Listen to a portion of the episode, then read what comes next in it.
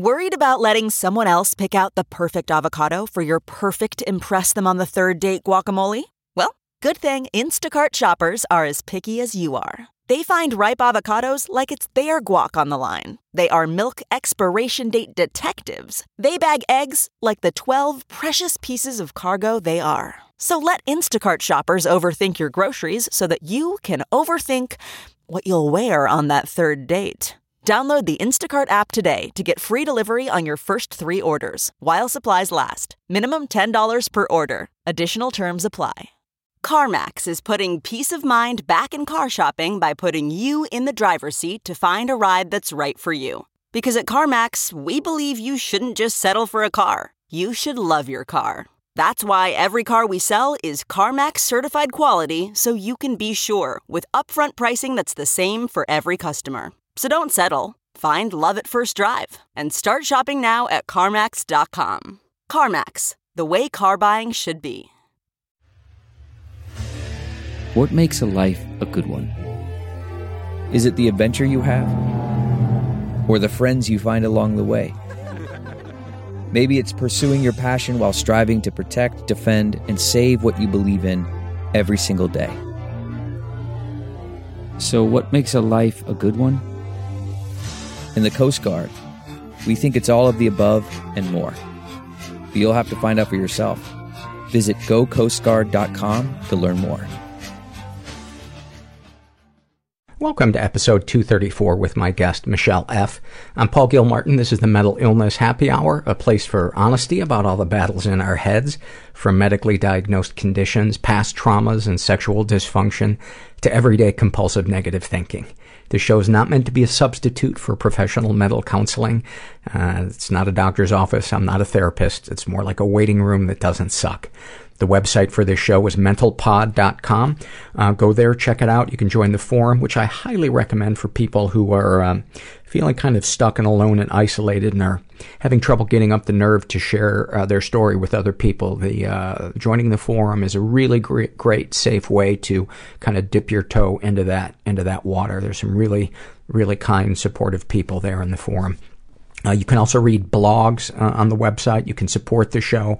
Uh, you can fill out a survey, which, as you know, I like to read uh, on the show. Um, thank you to those of you that do uh, fill those out. Um, uh, in a pretty good mood right now. I got my cup of tea. I got Ivy laying at my my feet. Um, um, I got my Johnny Cash T-shirt on, and I was just remembering. When I, when I was a kid, um, Johnny Cash had a TV show, and it would start every week. It would start the same way. The stage would be completely dark, and all of a sudden, a spotlight would uh, would hit a figure in black, and he'd turn around and he'd say, "Hello, I'm Johnny Cash," and he'd launch into a song. And uh, when I was doing uh, hosting the TV show Dinner and a Movie on TBS, uh, TBS uh, hosted a Johnny Cash tribute concert one year, and I got free tickets to go see it, and so I was very excited. And uh, unfortunately, this was towards the end of Johnny Cash's career, and so they were like, oh, "We're not sure he's going to be able to be here. You know, he's he's very sick. This was towards the end of his life, and uh, so it wasn't it wasn't looking good." And um, the concert was great. It was a ton of really really great musicians doing uh, unique covers of his song, and um, towards the end of it, uh, Tim Robbins uh, was reading. Uh, he was at like a podium off to the far stage left, and um, stage is completely dark, and there's a spotlight on Tim Robbins. And uh, he's reading the liner notes to the album uh, at Folsom Prison, which, if you've never heard the album or seen the documentary, it's amazing. Johnny Cash went into Folsom Prison and performed for um, all of these inmates, and it's it, insanely good. And so Tim Robbins is reading these liner notes and he's making a speech about how great Johnny Cash was. And it's very, very eloquent and, and moving. And the stage is still completely dark. And all of a sudden, a spotlight hits the center of the stage. And there's a figure all in black. And he turns around and he faces the crowd. And he says, Hello, I'm Johnny Cash. And he launches into Walk the Line. And then he plays Boy Named Sue and I don't even remember what he played after that. It was one of the greatest moments in my life. My God, somebody does what I've been doing. There's shame. You have boundary issues. I feel guilty for hating my mom. I will be high by 4 p.m. You feel helpless. I will be in hell by 4:15. Prison was not easy, but I deserved it. I think I'm just addicted to lying. I rubbed my body in mud and I laid in the swamp. Didn't move for six hours. I looked forward to and dreaded each meal at the same time. I think I desperately, desperately wanted to talk about it, but I didn't know how to start the conversation. And that's when I, I called the suicide hotline. A good Craigslist experience is if you are alive at the end of it. So, so that is when I first felt love. Like I first felt reaching out to the people and sharing with the other people. Um, this intimate connection where people do stuff for each other without wanting something in return. Yeah, I just I surrendered. I think I was 28, and that was the first time I ever experienced that, and it was amazing. I'm here with, uh, she's going to call herself Michelle, uh, Michelle F. And uh, you had sent me an email uh, saying that you hadn't heard an episode yet with a hoarder, and you come from a family of, of hoarders, and you yourself used to struggle with it a bit, but not so much now. Not yeah, not not so much now. It's different. But yeah, definitely when I was little, I definitely had issues with emotional attachment to things. Um, when I was when I was really little, um, th- like I I would give things much more um, like a deeper attachment than maybe normal people would. Mm-hmm. I had a uh, it was like a plastic horse that a neighbor from like a long time ago had given me, and that neighbor had moved away. And so I, I associated that horse, this little like five cent horse, with that neighbor, and I brought it with me. I was bringing it with me all these places, and I brought it to me with the movie theater, and I lost it, and I lost it for like a whole like almost like three days just over this plastic horse, and like I like I you was lost it because you lost the horse. I yeah, I was I was having my dad call up the movie theater, having them check where like where it could be, where is it? Like um I think I might have called them like I had my dad call them like 2 days in a row. Like I was like maybe like eight, seven, eight, Um and I just I like I was sad for the plastic horse. I had like this thing where things had you know the capability of feeling like a person. Um, my stuffed animals were were more than just you know things to me, um, and especially because I associated with that lady, and it was just a five cent horse. And look, and I think after that, after having that episode, um, it made me realize that was so insane that I acted that way. And um, but you were also a child. Yeah, but um I mean that's such a normal kid thing to do. You know, I think it becomes a a, pro- a, a problem when you know you're a teenager or an adult and there's that there's that attachment. I mean, that's just my opinion. Well, the thing was is I I would see I would see my I see my dad and I see myself and he things are an attached there's attachments to them. We have actually been going through um, my aunt died and we've actually been going through her things and getting rid of things. And the thing is she died two years ago and her house has been empty for two years and it's just filled with things that haven't been touched because empty from people but not not from things. Not from things. And um, there's there's more to that but basically i was helping my dad the other day and there was a china set and the china set apparently belonged to my great grandma but my dad had always told me how much this lady was not a good person that she was very selfish and self-involved and caused my dad a lot of stress growing up.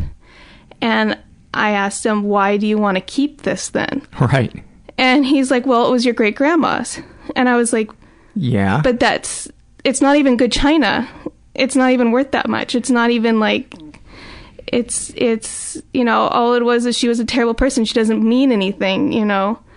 Um, and it's like, but it's still your great grandma. So it's not like a it's not like a superstitious thing, is it? Do they feel like they're bad people if they get rid of it? Do they feel like they're like we, we had a guest um, on and his son and uh, he, the the father was a Holocaust survivor, Mm-hmm. and his son, who I play hockey with, um, would tell me stories about his about his dad and what he's like in day to day life. And one of the things that dad does is he keeps everything. He keeps the tops of plastic drinking bottles. He keep because he thinks he's going to need that is like under understandable.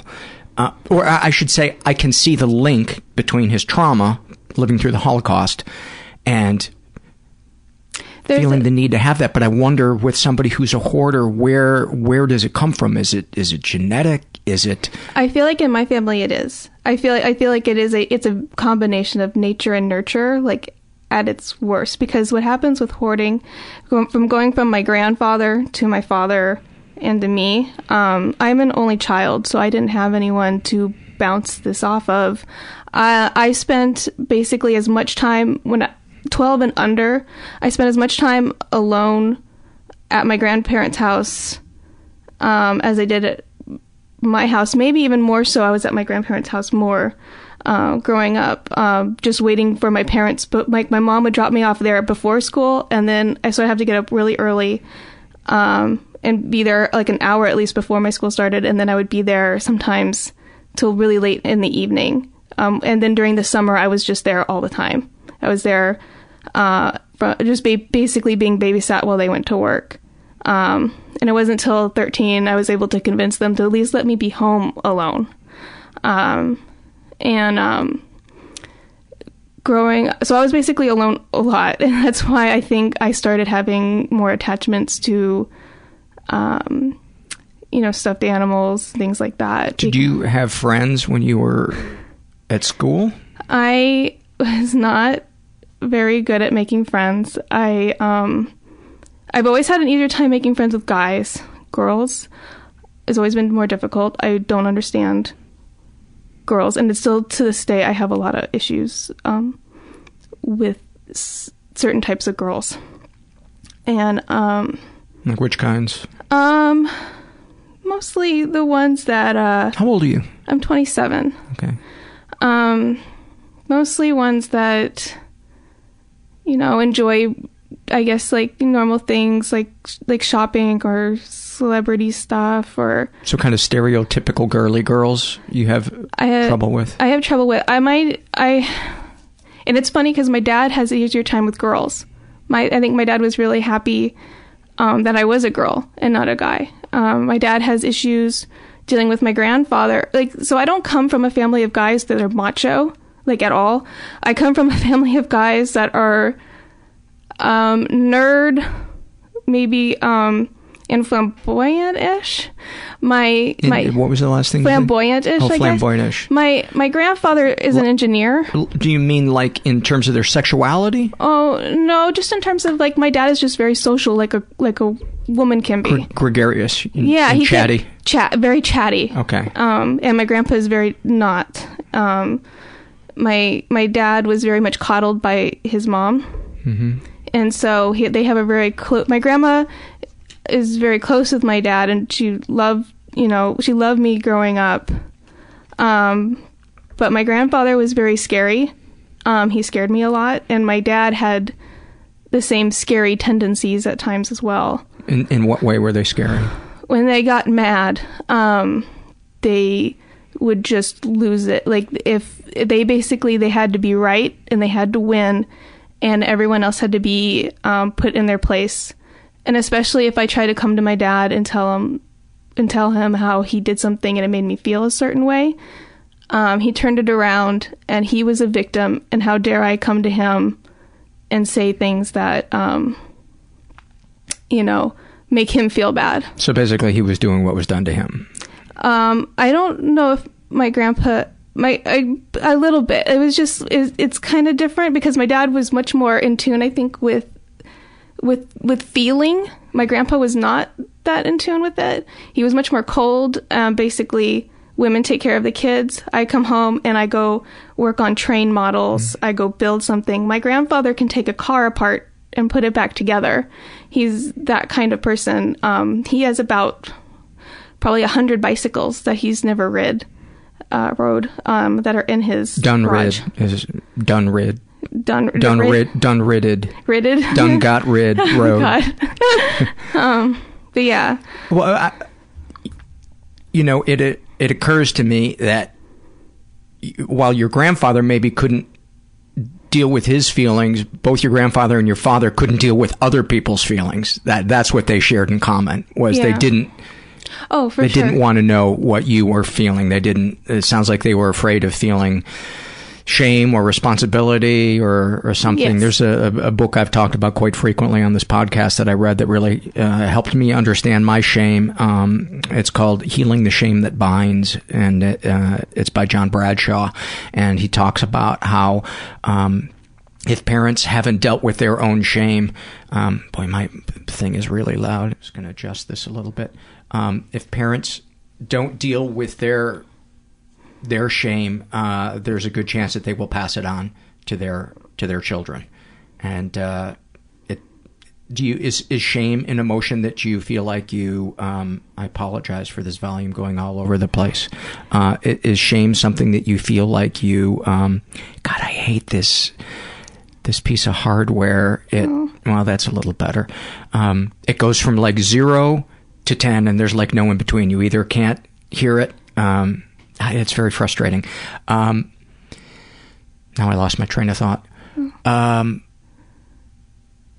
oh, shame. Oh, Yeah. if if parents don't process their people in general, if they don't process their own shame, they become um, their coping mechanisms become I will put my shame on other people. You know, I will make them out to be the the enemy. They will always be wrong because for them, if they haven't processed their shame, to feel shame so reminds them of that awful feeling in childhood where you're experiencing pain, but there's nobody there to to let you know that this is a normal part of life. That it, it's equated with failure. It's and there's you know he he talks about the difference between healthy shame and toxic shame because you know it's I don't think we would evolve as a society if we didn't if we didn't feel a certain amount of shame. You know what I mean? But um, where does it where does it become toxic? I guess. And so I I I asked you is um, is shame something that you uh, struggle with? I don't know if I have shame, but I definitely have feelings of never feeling worthy or never feeling um, good enough. Um, I definitely have feelings of, you know, wanting so much of myself, wanting to do better than my parents. And then sometimes when I don't feel like I'm accomplishing that, I'm very hard on myself. Financially or emotionally or both? Um, both. Yeah. Yeah. Do you consider yourself, and do you mean socially as well? I honestly, um, I don't think so. Like, I, I guess like I would like it if I could be more um social, but I, um, I just, I have such a hard time. I have a hard time, especially with being in groups with people, just larger groups, and um, I'm just much better as a one-on-one type person. I've just that's my comfort zone. Um, I think a lot of people feel that way. I think a lot of people become overwhelmed when I, you know when I'm at parties. If there's a lot of people that I don't know, I really can't wait to leave. It's it, even if I'm not having to talk to them, there's just an energy there that drains me. Yeah. Yeah. Um, when I was younger, I did have a girlfriend that was I was very close with, but it was very chaotic and um, it ended on bad terms. And it was basically uh, since then I uh, I basically that was the last time I really had a close female friend. I actually though have had a friend now that's a pen pal in the UK, and she's a girl, and it, it and we have a great connection and our we have a great friendship. But um, How did you find her? um, it was through like we. I want to do art and cartooning, and she wants to do video game art, and so we found each other through an art, and it's been really w- I love lovely. when the internet connects people like that. yeah, it's been amazing. It's so great. It's so it's so good for the creation of of things. Like when you think about the odds that a band like the Beatles would mm. would come about four guys just with the perfect harmonies that they would all be born in the same town and all know each other you know that's a once in a Yeah. once in a lifetime thing. But now that there's the internet, I, ju- I just think the chances of really, really great art happening is is so much better now. Yeah. It's so democratic. Let's go back to the the hoarding thing for uh, a minute. Describe room by room the house that you grew up in. Walk me walk me through. Literally walk me. No, I guess not literally. We'd have to get up and go drive there. But um, God, that word is overused these days.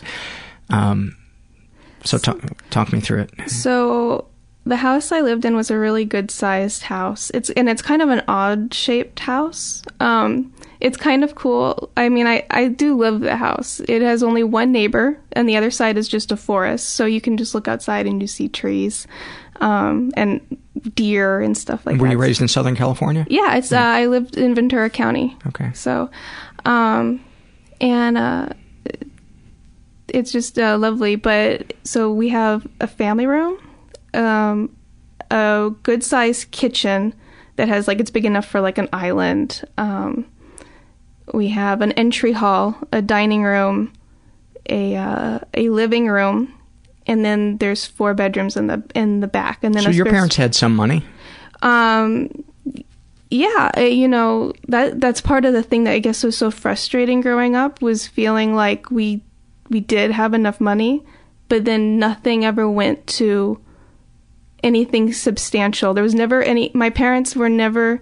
My mother was a was would spend. She was just she would hide. Both my parents would hide purchases from each other, so they wouldn't have to face each other. So money money was a a cause of tension. It was a cause of tension. My mom had credit cards basically billed to her work, so she so my dad would never find them, and he never knew about them for years. Um, was she in debt? Yes, my mom believes. She once told me that um, a little bit of debt is okay. I was like, and the problem was, it was just feeling like if I wanted something, or I thought, you know, wouldn't it be nice to go and like do something nice or everything was cheap. My dad would never let me like he was very picky about what we could order off a menu every time if we went out, if we went out. Um you know, But it, it, wasn't a matter of. Was it a matter of we just don't have the money, or he just didn't want to spend it on that? just didn't want to spend it on that. It- but it always made it feel like we're one step away from being broke. That's how we presented it, or that's how it felt to you. That's how it always felt to me. Like we're we're not doing well. We're never doing well. But it's like if we only, you know, work together with our finances, we would be fine.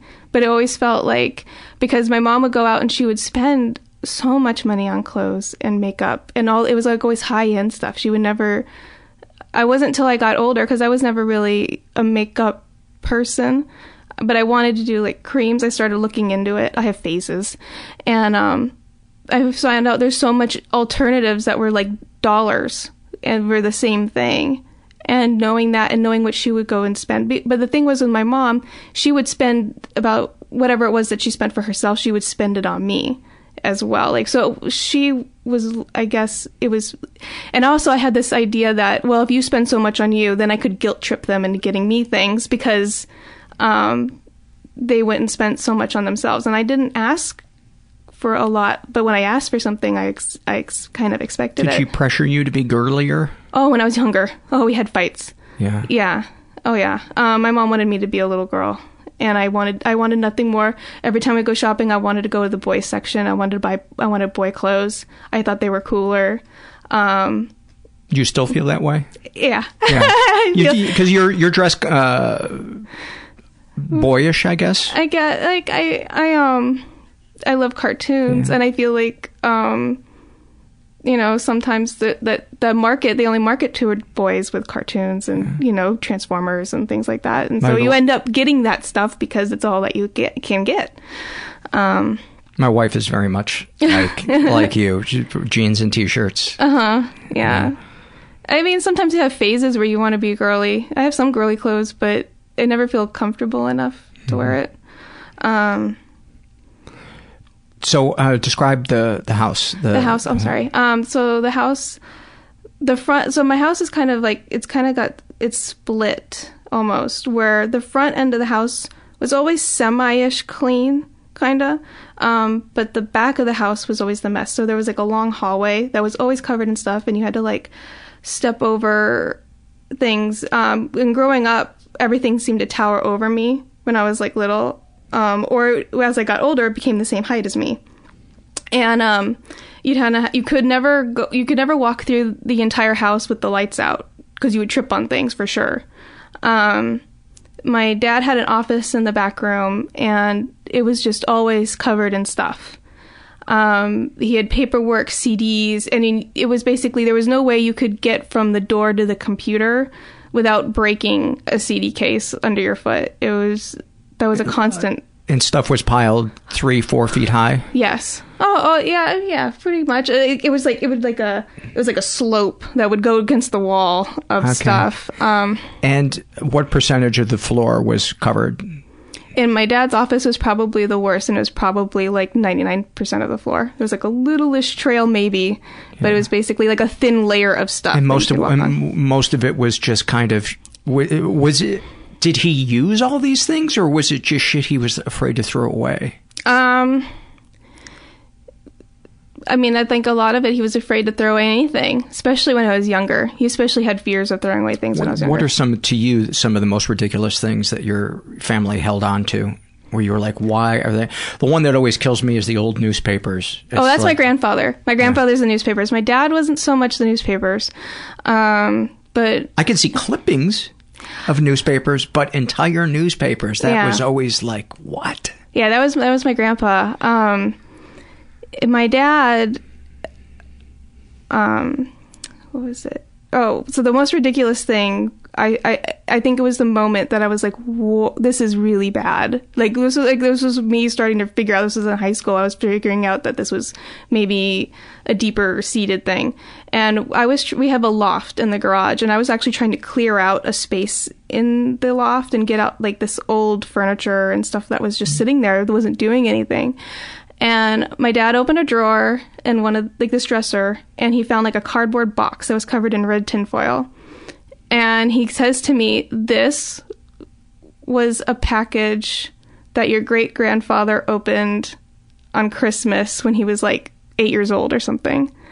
It was just the box. It wasn't the gift. It wasn't, it was just, he somehow was able to keep a cardboard box from, I don't know, was it 1911 or whatever it was. And I was like, wow, um, I need to throw that away. And he wouldn't he just wouldn't do he just it's it's like it sounds like your dad because he didn't get what he wanted to emotionally he you know he put the emotion into the things that represented what he should have gotten was tradition a big thing oh, to your dad yes tradition is huge to my dad yeah because it sounds like that the traditions are where he could feel love you know. Yeah, my dad would freak out about little things. Like he would make big deals out of little things that he found offensive. One of the things was um, I, my mom's side of the family. They're just a little. They're different, you know, um, but they're more normal, I would say, than my dad's side. But um, they would write on on a you know, uh, what do you call Christmas cards when you get a big gift? Instead of writing love, sometimes they would write from. And my dad found that offensive and he had a talk with them and he told me that he's like, I put, I set them straight.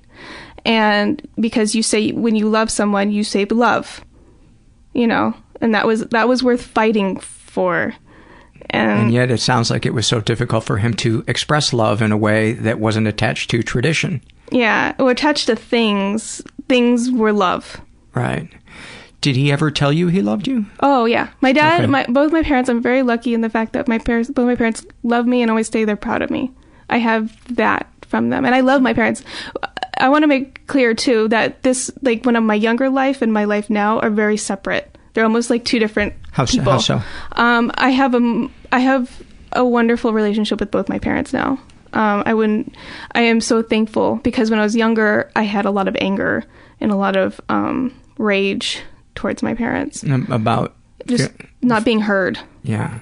Do you and you do you feel like they changed or you've come to accept how they are? Um, or it's both? a little bit of both. Yeah, it's a little bit of both. What have they come to accept about you? Um, you know, they just don't judge me. My mom doesn't try and change me, especially like what she did when I was little. Um, and my dad, yeah, I just think he just they're just much more accepting. They never really had an ideal way, f- like you know, for me to be successful. They just had like it's more about the little intricacy kind of thing. Like my mom maybe wanted me more girly. I think my mom she's fine with me now, but definitely when I was younger. Sounds like she was she was trying to protect you from maybe feeling ostracized. Like she just wanted you to to fit in. I you, think I think though her pushing me pushed me further. I think is what happened. seems like it so often does. I guess so. Growing up, the biggest problem areas in the house to finish that off um, was definitely the garage. The garage is probably it's a weird um, in the sense that it's a three car garage, um, but it's but it's high enough. If if only the entrance was high enough, you could probably stick an RV in there. Um, so there was enough room for like this loft. So basically, it was a garage that had like a second floor to it, mm-hmm. um, and that was where a majority of the Christmas stuff and other things were kept. And um, and my dad would go my, both my, my dad and my grandma would go all out with christmas decorations. Like my grandma would get three trees. She got turning trees that would turn on themselves. Um, yeah she had she would get um, almost disneyland like animatronic like deer and and sleigh like horses. and would she buy new stuff every year? Oh she loved oh she, yeah. Oh for sure so what's the difference though between somebody that gets into it? Because like my wife gets into Christmas. She loves Christmas. She loves buying stuff for it, but it doesn't ever feel like it's a problem. What begins in your mind to make it unhealthy? Well, my grandma. I'll start with my grandparent, my grandma, and I'll go to my dad. My grandma, um, like they loved Department 56. When I was growing up, Department 56 was very vogue. Um, you know, we, we, would go and we buy the really expensive ones. We knew the collectors and the all snow that stuff. villages, yeah.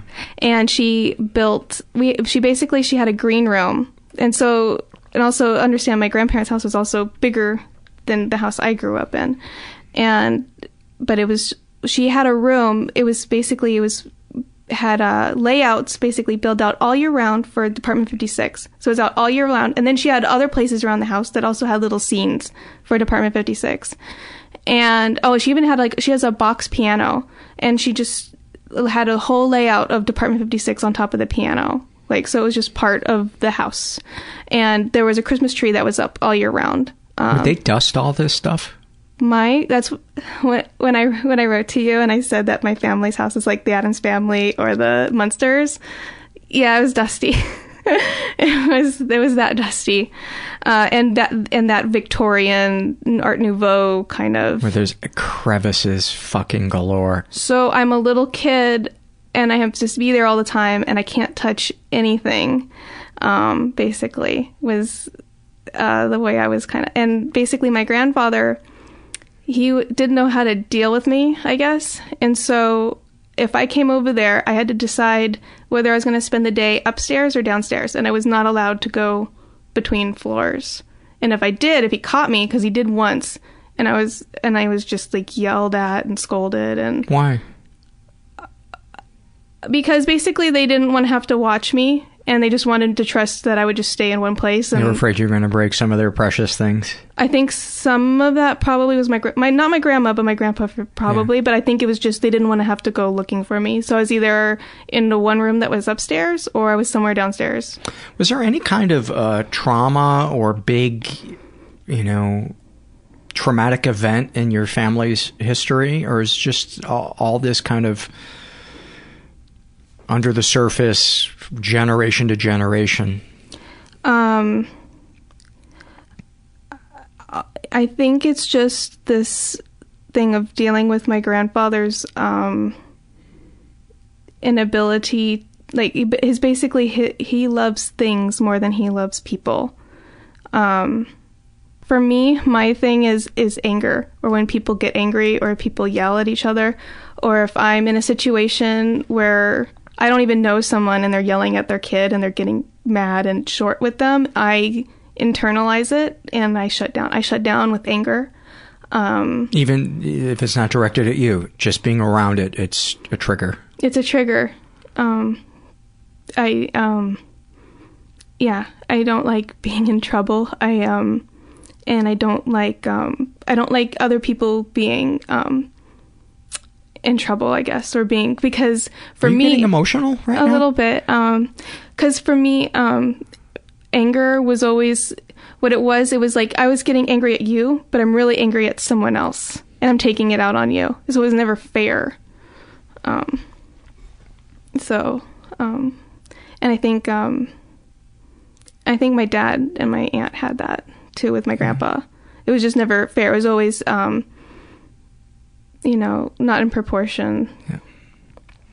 I couldn't. Uh, I, I. It's not that I was. Um, I wasn't trying to shame you about get about getting emotional. I just your eyes looked red, Yeah. and I couldn't tell because I personally I love when my guests get emotional. it's like I, I love it. No. Um, but I guess I wanted to know because I was like, her eyes just red, or is is this bringing up stuff? Yeah. What what what what is what's that bringing up when you think about that? Is it just kind of remind you of this scared little kid that didn't have anybody Yeah, I um, or didn't feel like she had anybody? Yeah, I think it was kind of difficult because I was an only child, so it wasn't like I had someone that also knew what was going on. Um, I uh, my mom was kind of she was kind of absent a lot of the time. She would she basically buried herself in work, so she didn't have to be home in the mess. Um, Was, yeah. was she a contributor to the mess, or was it get, did it get on her nerves, or would, did she just not say anything about it? I think my mom was in denial for a very long time. Um, she had her own mess, but I mean, I think we all kind of had our own. Her mess. was in her soul. I, I couldn't resist. Um, no, it it it was just if you were to take inventory of what belonged to who, it was mostly my dad. I see. What else do you want to talk about? Um, so I'll talk about another instance where my uh, my dad he wanted like he, he wanted to be a, a good dad. Um, you know, he tried to do things. It's just when I was getting older, I st- I had a block towards him because I couldn't trust that anything he did was he would always try and do things what he what he thought were the things that I would like because that's what he thought was the best way for me to like something or So- love something So or it didn't feel loving; it felt controlling. it felt controlling and um, because i wouldn't react a certain way so one of the things he would do is he would always try and buy me gifts whether or not like but he would give me gifts that felt like he didn't know me they were always kind of Go ahead. I so relate. That was one of the things that helped me finally realize that I wasn't being seen by one of my parents. Was I looked at the history of gifts and I was like, year after year, it's things I've. If this person knew me, they would know I have. Not only do I not have an interest in it, but I don't like it, and I've said this is not something I'm interested in. Thank you, Yeah. you know, for thinking of me. But and it's just like it just felt like yeah control. Yeah, yeah, for sure. I, I mean, I it got to the point when I was getting older that I just didn't want to ask for things for Christmas because I was always disappointed, and I just was sick of being disappointed every time. Um, one year, my dad just went on. Like, I think the last time I I had asked for something, I forget what it was I wanted, but basically the whole Christmas was just a bunch of Bugs Life gifts. Like What's with Bug- Bugs Life, it was like the toys from the Pixar movie Oh, okay. and they were kind of more younger by that time. They were a little bit too on the younger side for me. I still love toys. Um, that's something my dad and I are kind of like, but it was just something I've never said anything about this. I never mentioned it anywhere, and it was just all of a sudden I had all these weird toys. Um, and then my mom would get me a Jewel CD, and I was like, "Who's Jewel?" I don't even know who this is. And she's like, Well, ask the girls in your class because they know who she is. And I was like, I, I was like, so, um, but you know, they tried, I guess it was just, um, it, no, it was just, it made me sad. It made me sad that it felt like, um, they didn't get it, I guess. And then you feel like a terrible person because you're Not- like, not grateful. yeah, like I'm not grateful, but it's really, it's not about the gift. It's not about the money. It's, it's about them them seeing you. Yeah. You know, my wife will always say, "It doesn't matter to me how much money you spend. I just want to know that it, you're thinking yeah. about me." Yeah, or what would you would you, what would you like instead of what I think you want? Yeah. Or what I would like you to like. Or what I think is good for you. Right. that's like that's almost like the anti-gift. What I think is good. what I think is good for you. Yeah. Um, but there was an incident. So my dad would do a lot of garage sales. That was also a pastime of his. Was the garage sale. And um, selling or buying? Buying. Oh, oh. I bet he. I bet that made him feel alive, huh? Oh yeah, that was the thing, especially growing up, because he used to go play tennis, and then we would go garage sale hunting together, and um, and then it got to the point where he started sneaking stuff home and um, even though like my mom and i would tell him like you can't do this he would still do it. My mom would catch him. But my mom would go and buy stuff and sneak so it's like no one could listen to each other because no one it's like two alcoholics sneaking drinks. Yeah. Um but one time i had seen like at staples or office depot like a really like like they're small kind of like drafting table kind of things. Like i don't they're like little. Like they're not like um they're not they're not encompassing, but they're like these little things are maybe a hundred dollars or something like that. And I thought that's all that drafting tables was. I didn't know that there was like a whole world of drafting tables. And um, I asked for one because I wanted one for for drawing because I would draw on the floor a lot and it was hurting me. And um, I come home one day and I actually had a friend over when this happened, and uh, this was a this was a terrible day. Um, basically my dad had bought a he found a drafting table and it was like a real professional architecture drafting table that's huge wood it's like it's it's like um taller than your hip and um I didn't have any room in my room for this thing. It took over I couldn't get to a part of my closet and I couldn't get to any of the books on my bookshelf. And it basically took up a lot of space in my room and I said this isn't going to fit I can't have this in my room. And he exploded on me and told me I wasn't grateful, that I'm a little brat. And he's like, I got this for you. You, you should appreciate it. You asked for this. And I said, but this is huge. Like, this isn't gonna fit in here. And, um, he basically he just let it out on me and so my and my friend was there too so she witnessed this whole thing I cry and we go outside and we kind of like she calms me down. I come back in. My dad has decided to start doing taxes on the drafting table in my room. He just got out all the taxes and started doing dra- uh, doing them in my room. Like if you're not going to use it, I'm going to use it. I I guess. Yeah. But it was bizarre. It was the most bizarre thing he's ever done. And he leaves the room at one point and I start grabbing the taxes and I start pi- getting them together and I take them out of my room because this is my room. This is not where you do taxes. This is bizarre. And um, this happened when I was probably in middle school. I was in middle school when this happened. And um, and he got so mad at me for doing that because I messed up the order that all these papers were in. I don't know.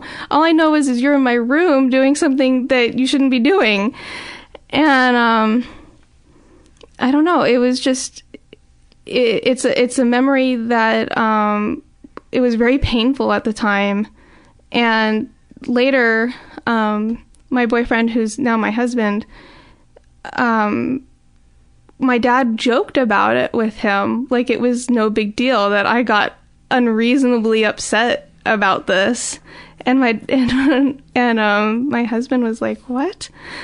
Like this is so weird. Why were you doing taxes? Like um, I mean it sounds like like your dad because of his hoarding lacks a sense of um like spatial uh boundaries spatial boundaries and spatial um, you know a, a, a, sense of moderation like i mean i know the hoarding is certainly a lack of moderation like all addictions are but the buying the gigantic thing yeah. and not being able to see that oh this is this is not going to be functional at all this is yeah. going to be an impediment to her life in her room i mean it sounds like it like it came from this really sweet place where he's like, I want to get my daughter the best drafting table. Yeah. And he was probably in his warped mind thought you were going to be overjoyed. He was probably so disappointed that I imagine that's where his his hurt came from. But then you were hurt because it's like, Dad, can't you? You see, I can't live in my room. Yeah. like there's no yeah i um it's probably true. He probably like i'm sure like that's where he always was. He was always excited to find something i think. And i think he really thought oh she asked for this so i know she's really gonna like it. Is was bigger kind of always better with oh your yes. dad? oh yeah. yeah. That's that's very true actually. Yeah. Um always get the biggest and the best. Um and my grandpa's the same way too. I kind of took inventory of all their issues and decided, you know, to try and do everything opposite of them as much as I could. Um, that's why when I was little and I realized um, after crying after a little plastic horse, I was going to try and actually get rid of things, purge things, and it was very difficult. I remember the first time that I did it, and it was very, very hard. What do you remember thinking or feeling? That I'll never see these anim- these stuffed animals again. Um, this will be the last time I touch them, feel them, um, you know, hug them. Um, and there, it's gone. It's out of my life. I'll be sad.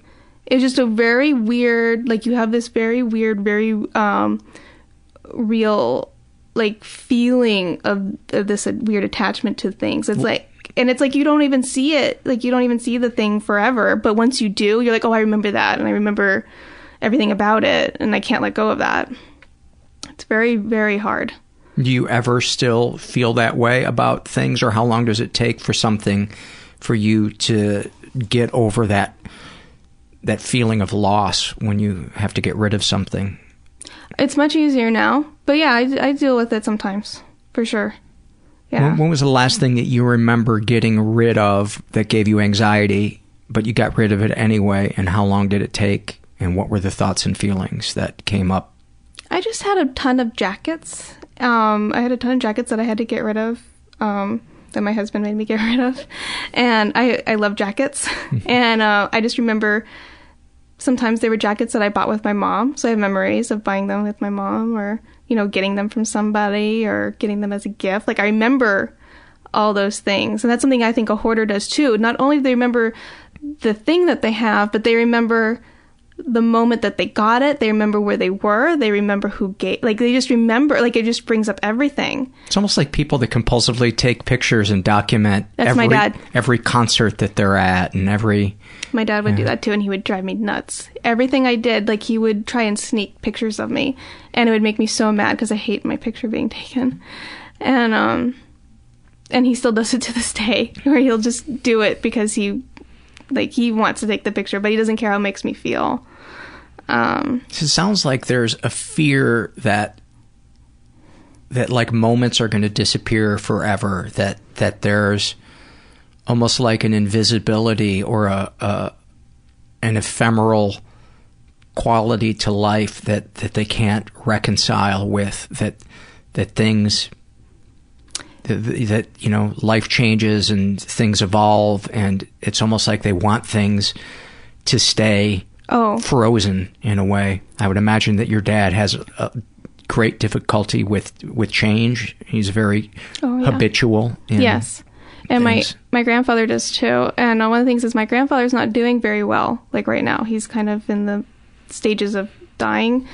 And um, but the issue, like, uh, I think my dad mentioned something about how he was gonna like move some stuff, or he was go- what he was gonna do to one of the rooms in my grandfather's house when he when he goes. And he, I guess my grandfather was like, "You mean it's not gonna stay the same?" Like he really like that was like he, like he wanted to control it after his death. Oh, my, my mom and I always joke that if he could, he would take everything with him to the grave or like it to the afterlife. Just a gigantic coffin.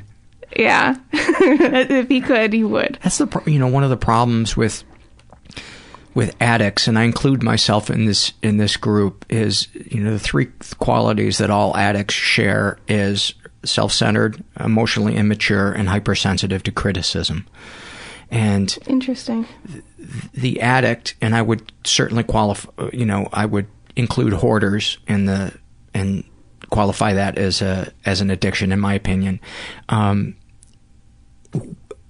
addicts, we think we know. There's an inherent arrogance to a lot of, even if they have low self esteem.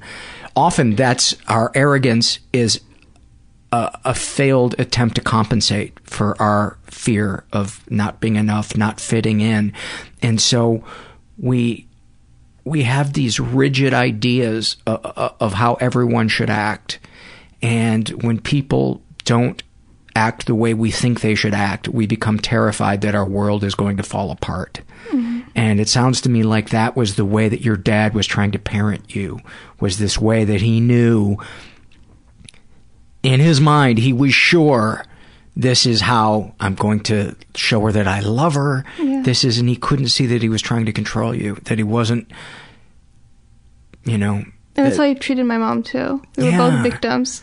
Yeah, there's like there's like a I think being a good parent and friend and uh, there's like an improvisational quality to it where you just have to not bring expectations right. to it and just try to be flexible. But I think a lot of addicts um, we're such control freaks that to be flexible is to not know what the outcome is going to be and that's terrifying to us. The unknown is scary to most people, but to addicts, the unknown is terrifying. And it's why a lot of us don't go get help and we die from our addiction because we would prefer the awful familiar yeah. to the promised better because there's that element of, uh, I don't believe them. Yeah. You know, I believe that good things happen to other people. Right. And like, and for me, I'm so I'm glad that my mom is away from my dad and um, I'm able to have a healthy relationship with my dad because there's like a space now between us.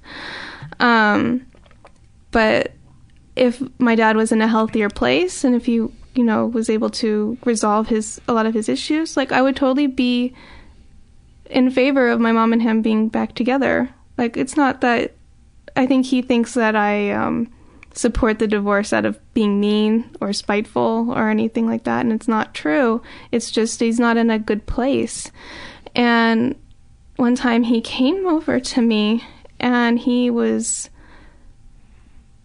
he was basically telling me that he thought he might have a shot of maybe getting back together with my mom and he was basically trying to tell me to stay away um, to not interfere and I told him, I was like, you know, if you really want to get back together with mom, a good place to start would be to clean that house.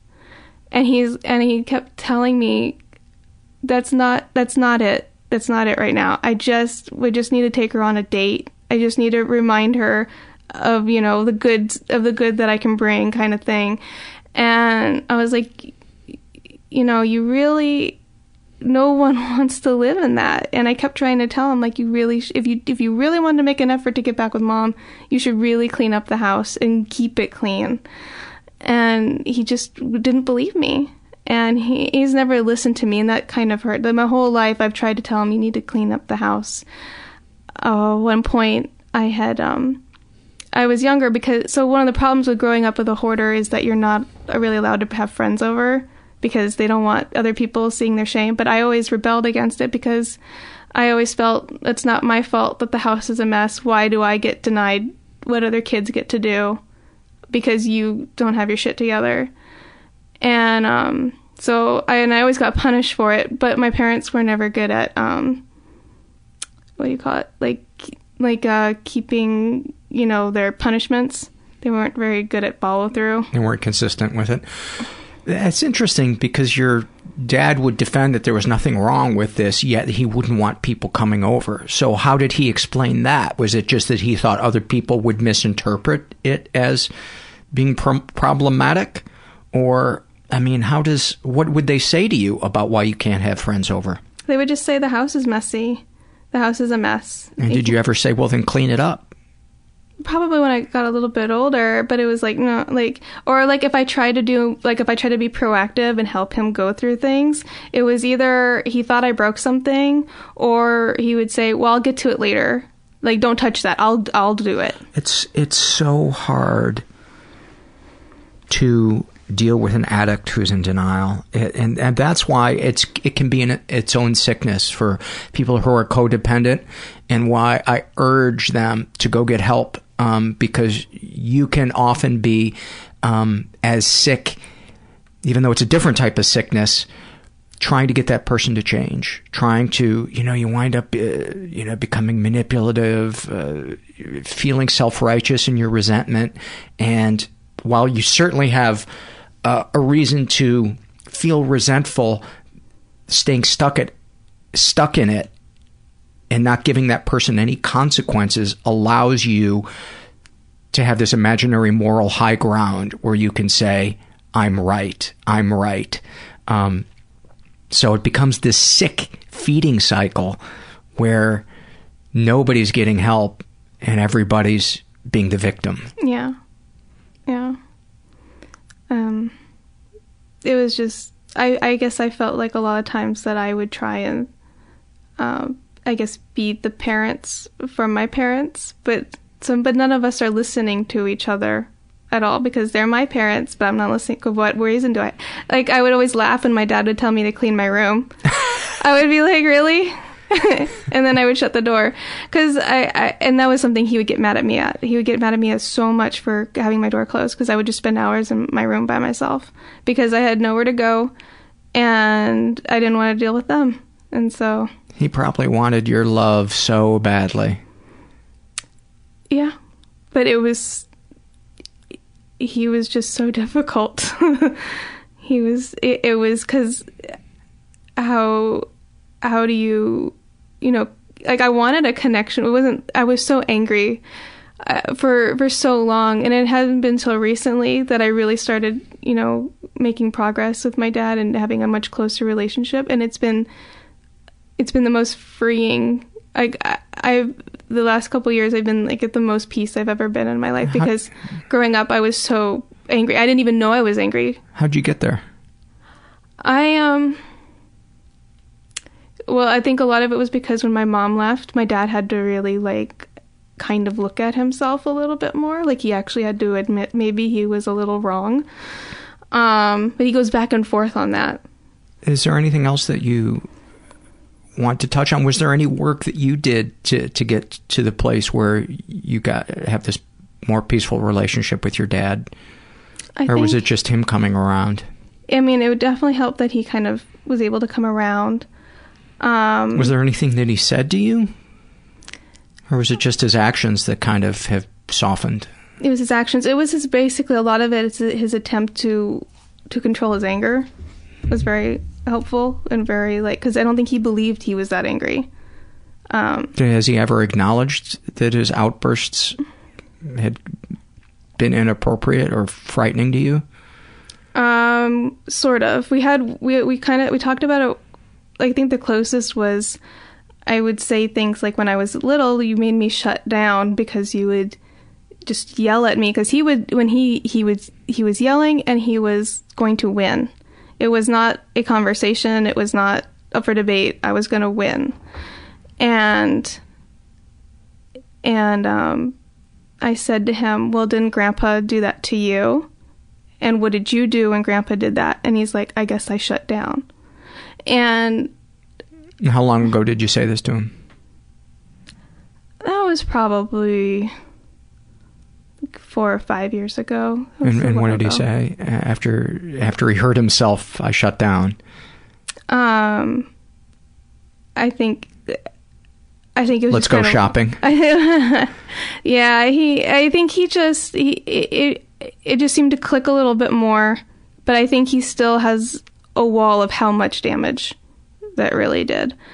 Um, but I think we kind of connected on that. Well, you know what's beautiful is that you are able to not forget the past, but not hold him, not wait for all of that to be cleaned up to move forward with him today. That you're, you know, because I think that's so important. You know, one of the reasons I don't have contact with my mom is not because of what she did, it's because she doesn't change. And I've tried to express and I've tried to, um, Yeah. and it's it that is the reason why I don't have contact. But it's it's beautiful that you're um, kind of open hearted about. Well, because I felt like being being angry takes so much more energy than I have, you know. Um, but also, I mean, it does help a lot that you know he's he has made the effort for the things that were definitely the things that were my triggers, um, and um, so that's been helpful. But like, he still has issues with the hoarding. He still goes to garage sales. He um, the Home Shopping Network is the hoarder channel um, for sure. My like you could go over there and just turn on the television. It's on QVC. Um, my dad wanted to show love through things, and my grandpa wanted things to love, I guess. Um, and he kind of ignored um, everything that was going on around him. Yeah, it's interesting. Collecting, there's this this weird line between where does passion become obsession. Um, I've gone through phases of collecting things that were so clearly sick, that were so clearly. It, it was just a way of distracting myself from whatever it was that feelings I was experiencing that were overwhelming. But it felt it was it was like a high to me, and yeah. when I wasn't, you know, purchasing them, I was online looking for them, and it was a. Uh, and once I processed the pain that I was running from, it went away. Yeah. The the doing things. Um, I think that's how my mom is. I think that's what shopping is for her. It's a thing to reduce the pain of yeah. something. Um, is a way to focus on on something. Yeah. It's kind of an unhealthy meditation. yeah. Because you feel alive. You feel so, you know, when I would look at guitars online or sports cards, uh, you know, I was collecting sp- football and basketball cards for a while. Um, and then vinyl LPs, and I would just, it was like I had a cup of coffee. Yeah. When I would look at these at these things. And just the thought the anticipation that I could one day have the perfect collection of them felt like like almost I would eventually be held like I would be in the arms of God. That was something definitely um collections is definitely something that's my that my family has. And I think that's what also made it harder to recognize the hoarding. Um because you're like, this is my hobby. Yeah, and it, well, it's like everyone has collections, right? And one of the things was when I was little, like, so my dad would collect comic books and police memorabilia and, um, like lots of like s- stuff like that besides the antiques and things, mm. Christmas stuff. Um, so when I was little, the big thing was Beanie Babies. Oh my god. My dad would move the earth and mountains to help me have a final collection of any Beanie Baby that I wanted.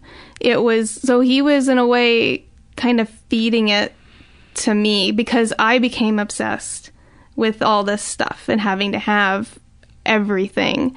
And I mean that, and if and if anyone remembers that time or being a kid in that time, it was insane. Like how much people were spending and giving and trying to get these. Your dad must have been in heaven because it was a way for him to connect with you and yeah. show his love. And also he, but also this is the thing too, is he approved of that. Like he thought it was cute, and so I was allowed. Like he would help me get it, but if he wasn't into it, if there was something I was into that he, like I was mm-hmm. into Transformers and they weren't cute to him. So I had to save up my money and buy them myself, and um, he did, had no interest. So that was also an issue that I always kind of had. He sounds very boyish. My dad. Yeah, He's very boy. kind. Yeah, you know, kind of like uh, they're like a childlike. Uh, like oh. he has a childlike quality. I would, you know, I would it, bet, yeah, because my grandma coddled him forever. Yeah, at least in you describing him, I, I just kind of get the feeling, and you know, I suppose that's part of the the immaturity of the of the addict is like when we find something that we like, we're childlike about it. We're like, yeah, he would light up. He lights up when he gets uh, like a final collection or yeah. anything like that, or finds like a rare item that you know it's hard to find, and he got it for cheap. Like he just loves that when I first started woodworking, you know, I went from buying one tool to within a year having a like a professional cabinet shop in my yeah. garage and I did it all myself. You know, I learned about everything and I researched all the tools and, you know, put some of the machines together Oh, and that's put this huge amount of work and I was very passionate about it. And I remember uh, I was showing one of my friends it and he and he said to somebody afterwards, he's fucking crazy. And and I laughed because it was kind of true. It was it, it wasn't just a hobby. It was like it was bo- bordering on like a sickness. Like mm-hmm. like this like this is not there was no sense of moderation. It went from zero to eight hours a day and reading magazines and being at dinner with my wife and thinking about getting back in the wood shop. Have you ever done anything like that before? Oh, yeah, Oh, yeah. everything. everything. Taking pictures, taking pictures of dogs, Oh. um, collecting sports cards, collecting guitars, like we talked about. Um, yes, and like I said, the when I processed the pain I was running from, the desire to collect things completely went away. Um, but it it I couldn't see that it was crazy. That that, that was my point. I or you know I couldn't see it was obsessive. That it was Yeah. unhealthy. Um, because I'm like I'm making things. You know I'm making stuff around the house, but I wasn't being present in conversations with people. Um, I was thinking See, about I, I probably would have been. I probably would have helped you because I because I think I, I don't know. It sounds like a to me. It sounds like a good hobby, but I, maybe I don't know moderation either.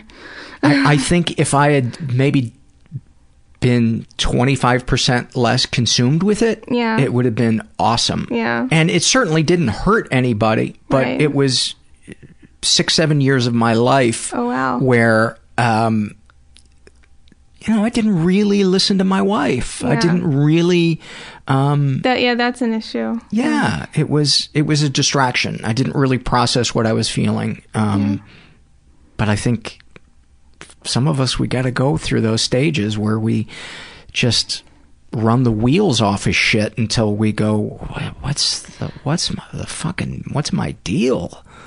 Yeah. When I was younger, I had when I was when I was 13, 12, 13, I had a boyfriend. I think I did a lot of the things that my dad the way my dad loved, I think I did to him. You know, trying like trying to spend as much time with him as possible to like to the point of being inappropriate. Um Like like how so? Like uh, being jealous? I would I was very jealous. I was extremely jealous. Um always you know, not giving him really any space. I mean, oh, this was middle school and I dated him for like 10 months. And um and I was just obsessed. I was like obsessed in love with him at 13.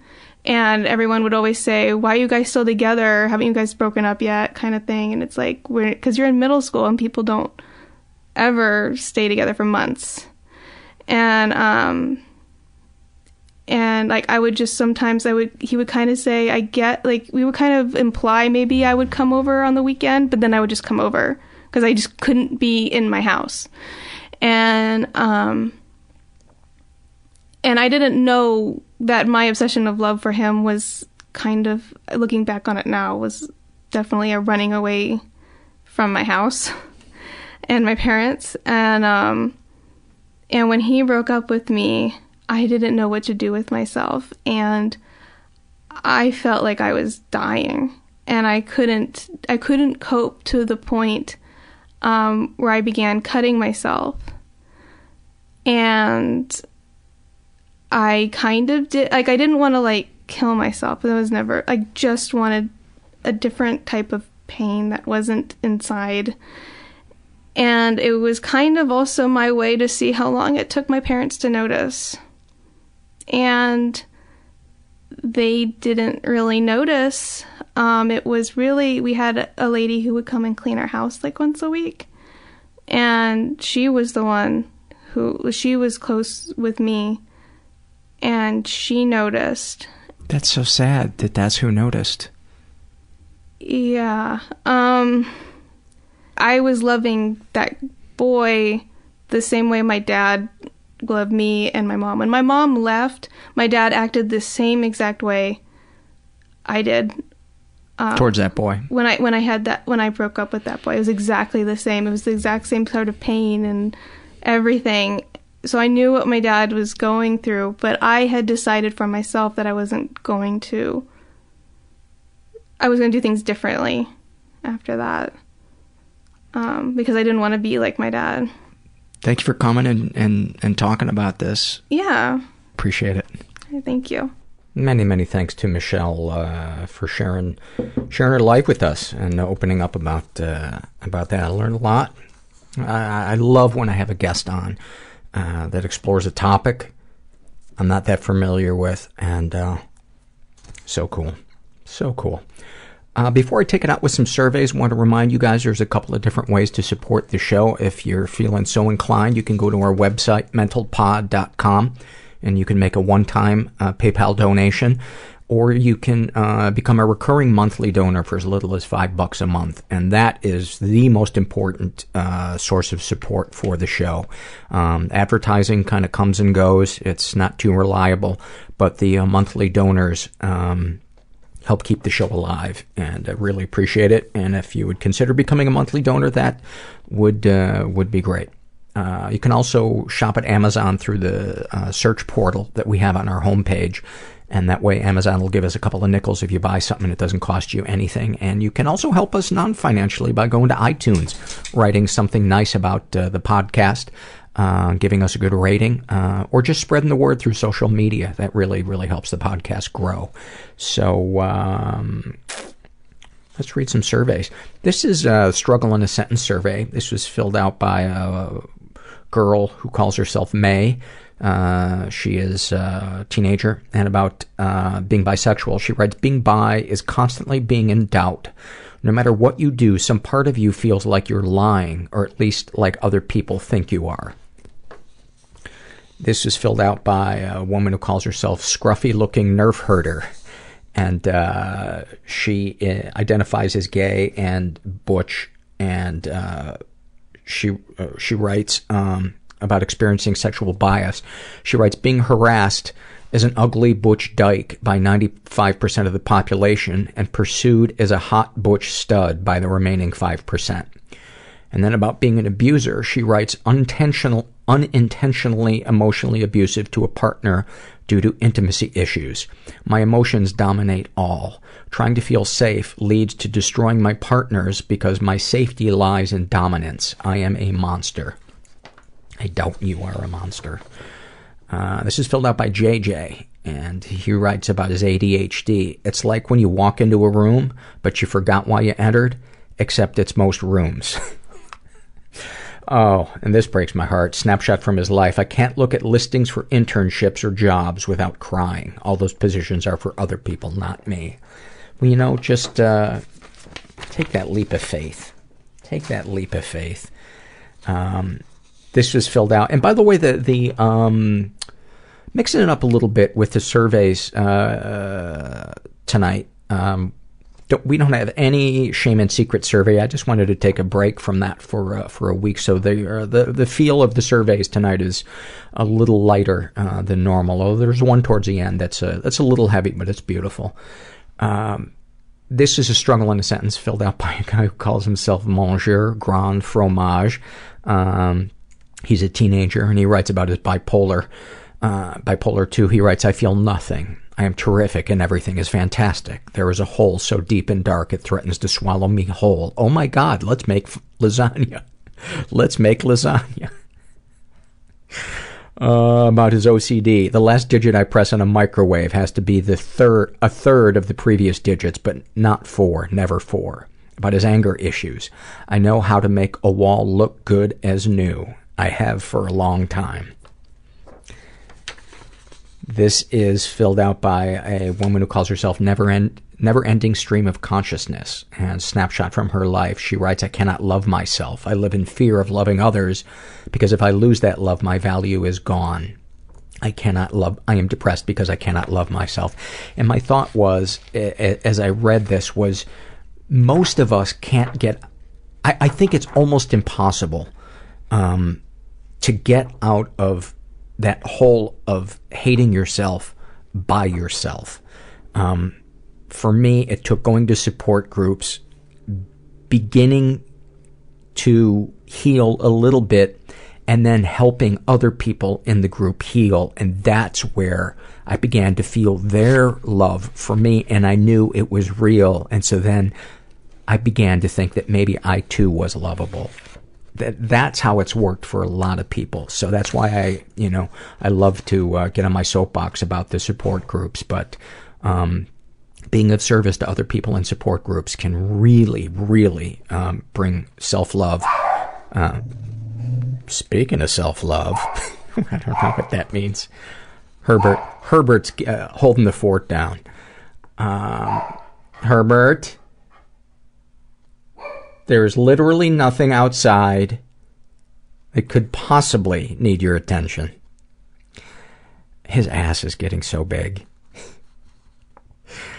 he, like when you, he's getting back fat. When, you know, like those, those, uh, what they call in motocross the whoop-de-doos, where, where it's just like a series of undulating, uh, bumps. When you pet Herbert's back, that's, his fat is like, It must be what bacon feels like before you cut bacon. Anyway, sorry to talk shit about you, Herbert. Uh, this was uh, filled out by a woman who calls herself Wannabe Mama, 23, about her anorexia. She writes, I don't think I'm fat, I just don't think I deserve to eat. About her love addiction. Living in fantasy is more comfortable than having a real connection. Oh boy, do I relate to that. Uh, about her PTSD, she writes, My body is trying to tell my mind that something horrible happened, but my mind refuses to let me know what it was. Thank you for that. Uh, this is filled out by a woman who calls herself, Is That All There Is? Boy, what's with the dogs tonight? horning in on the show. They're, they're, they're going to get their airtime, no matter what. Uh, she writes about her binge eating. I eat because I hate myself. I hate myself because I eat. And about her love addiction. I think I will make you crazy, so I make you tell me and show me over and over again that I'm okay and we're okay, which makes you crazy. Got some cycles going on there you, you need to break. Uh, I've kind of ignored this uh, this survey for a while, and so I'm going to give it some love tonight. The uh, the survey, uh, I shouldn't feel this way, and maybe because I've been kind of uh, feeling that way in my life, feeling like oh I shouldn't be depressed or I should be more energetic. You know, should should should should. So let's read some of these. This was filled out by a guy who calls himself Lux Interior. And uh, he writes, uh, uh, what would you like pe- people to say about you at your funeral? That I was a hardworking guy who generally cared about other people. Um, he lived his life as though the concept of karma were real. Uh, also, that I cherished any free time spent in the country driving a tractor and working outside. How does writing that make you feel? It gives me a certain perspective about myself that is rarely solicited and makes me introspect in past girl I guess he meant introspective in past girlfriends, coworkers, family members, etc., whom I have emotionally hurt in the past in favor of my own selfishness, immaturity, wrongful sense of entitlement, proclivity to be an asshole on occasion. If you had a time machine, how would you use it? Interestingly, I'd like to go back to 1959 when early rock and roll music was at its peak and observe live performances, studio sessions, etc. I would love in 1959 to go to Chess Records and see uh, uh, Muddy Waters and Willie Dixon, uh, Hubert Sumlin, Howlin' Wolf, uh, that would that would be awesome. And I would buy every Stratocaster and Les Paul I could find, and I'd put it in a vault. He writes, I'm supposed to feel relieved and revitalized that I'm recovering, so to speak, from a serious pornography masturbation addiction that manifested itself for five years or so, but I don't. I feel like a disgusting, immoral person who has irreparably screwed up his adult life. I'm supposed to feel energized about being on my summer vacation from my job selling construction materials today, but I don't. I feel severely depressed, hopeless, and detached because I have no girlfriend and everybody in my long-standing social circle is either now married or moved away. How does writing that make you feel? It is somewhat cathartic and makes me tear up slightly. Um, do you think you're normal for feeling what you do? Not necessarily. I know empirically uh, that there are other people out there who feel exactly as I do, but I'm so detached I feel like I'm alone and I cannot help this awful feeling, which leaves me hopeless, feeling sick and chemically depressed and severely detached, like I'm watching this live. Uh, I've been given, uh, man, that, do I hate autocorrect? I'm going to read it as it is. Uh, like I'm watching this live, I've been given unfold on a fucking movie screen or something that I'm not physically a part of. Uh, autocorrect, I shake my fist at your sky. This is an awful moment. This was filled out by uh, a guy who calls himself Trade You This Pineapple for a Bobby Hull hockey card. Don't know what that means, but I love it. He writes, Awfulsome is what you call it when your ex-girlfriend texts you to say she needs to talk to you. And when she calls, instead of begging you to take her back, she requests some of the dirty pics you took of her so she can post them to her new cam girl site. That had to have been not what you expected. This is uh, from the I Shouldn't Feel This Way survey, filled out by a woman who calls herself Squished Stone. And um, she writes, uh, I'd love to hear a podcast about ADD. Uh, listen to the episode with Andrew Donnelly. We talk a lot about ADD on that one. What would you like people to say about you at your funeral? Uh, that I was a nice, kind, and I cared about the people. Uh, I don't know if this that I was nice, I was a nice, kind, and cared about the people loved, and that I was created. I swear to God, people, please spell check your shit. How does writing that make you feel? It makes me feel boring and generic, but something I really want people to think about me.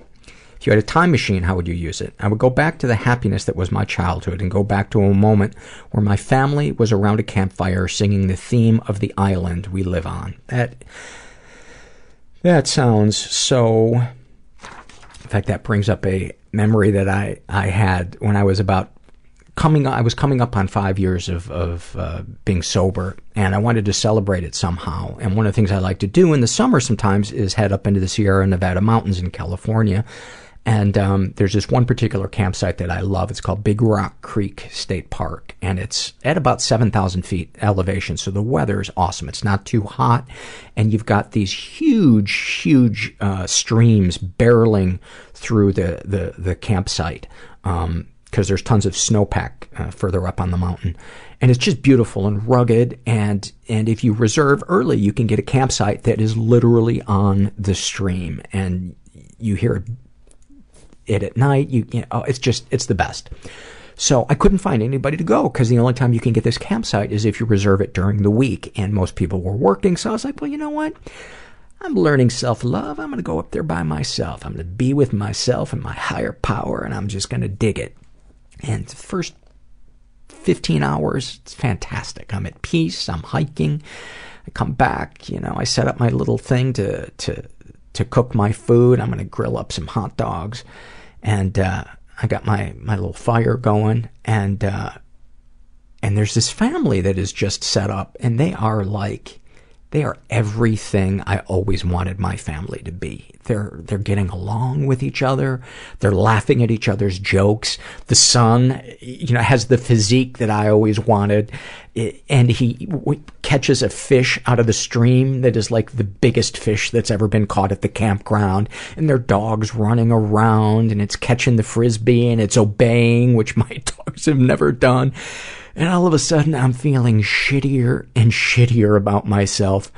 And they're cooking this amazing dinner and I look down and the single hot dog that I had been cooking had rolled off the grill into the dirt. and at that point I just laughed and I was like, all right, universe, I get it. I'll stop comparing myself. And I uh, packed up my shit and I left. That was the end of my self-love weekend. But anyway, I wanted to share that with you. Um, continuing. She writes, I'm supposed to feel good about my body, but I don't. I feel extremely ugly. I'm supposed to feel blasé about what other people think about me, but I don't. I feel like they're constantly judging me.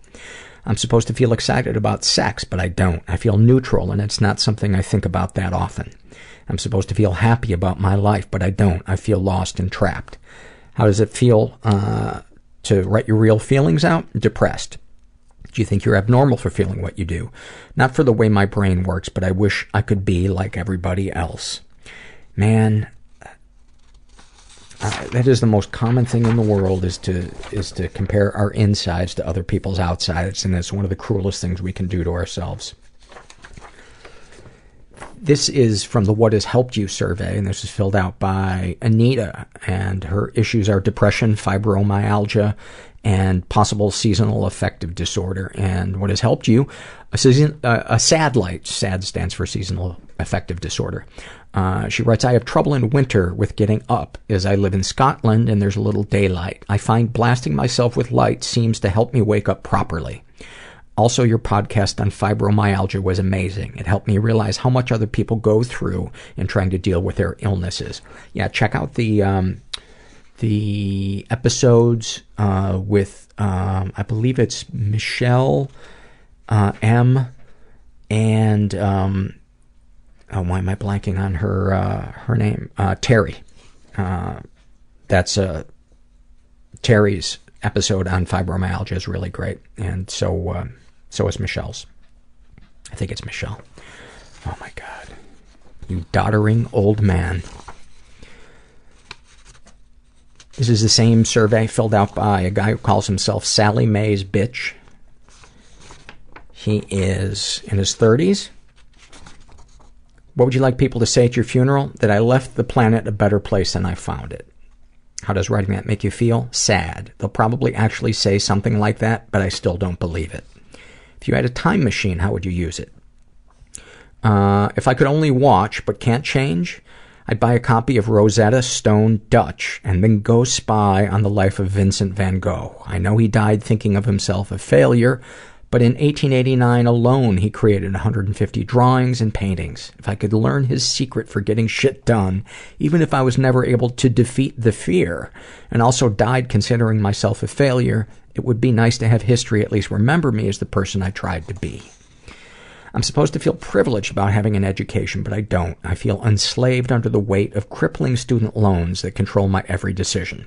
I'm supposed to feel blessed about having a creative mind, but I don't. I feel cursed because there are few jobs for creative poor people in America, just management and sales. Maybe if I never had these student loans, I could eke out a living or start my own business, but they've eliminated the purpose I got them for. I'm supposed to feel excited about having been able to travel to some exotic corners of the world, but I don't. I feel depressed that so much needs to be done to make the planet a better place and wish everyone else would start pulling their own weight around here so I don't have to feel like Atlas being crushed with the world on his shoulders. Uh, how does it make you feel to write your real feelings out? pissed off. I'm pissed off at myself for being a weak little pussy. I'm pissed off at my parents for believing in me and telling me I could be anything I wanted to be. I'm pissed off at my childhood church for feeding me lies about how the universe operates, which held me back for decades. I'm pissed off at the corrupt politicians who sell health care and education in America like it's used cars and at the American people who let it happen. I'm pissed off at me for being pissed off at all those people. Buddy sending you sending you a hug. I know the feeling. I know the feeling. It's one of the reasons why I I, uh, I have trouble watching the news because it just uh, makes me cynical.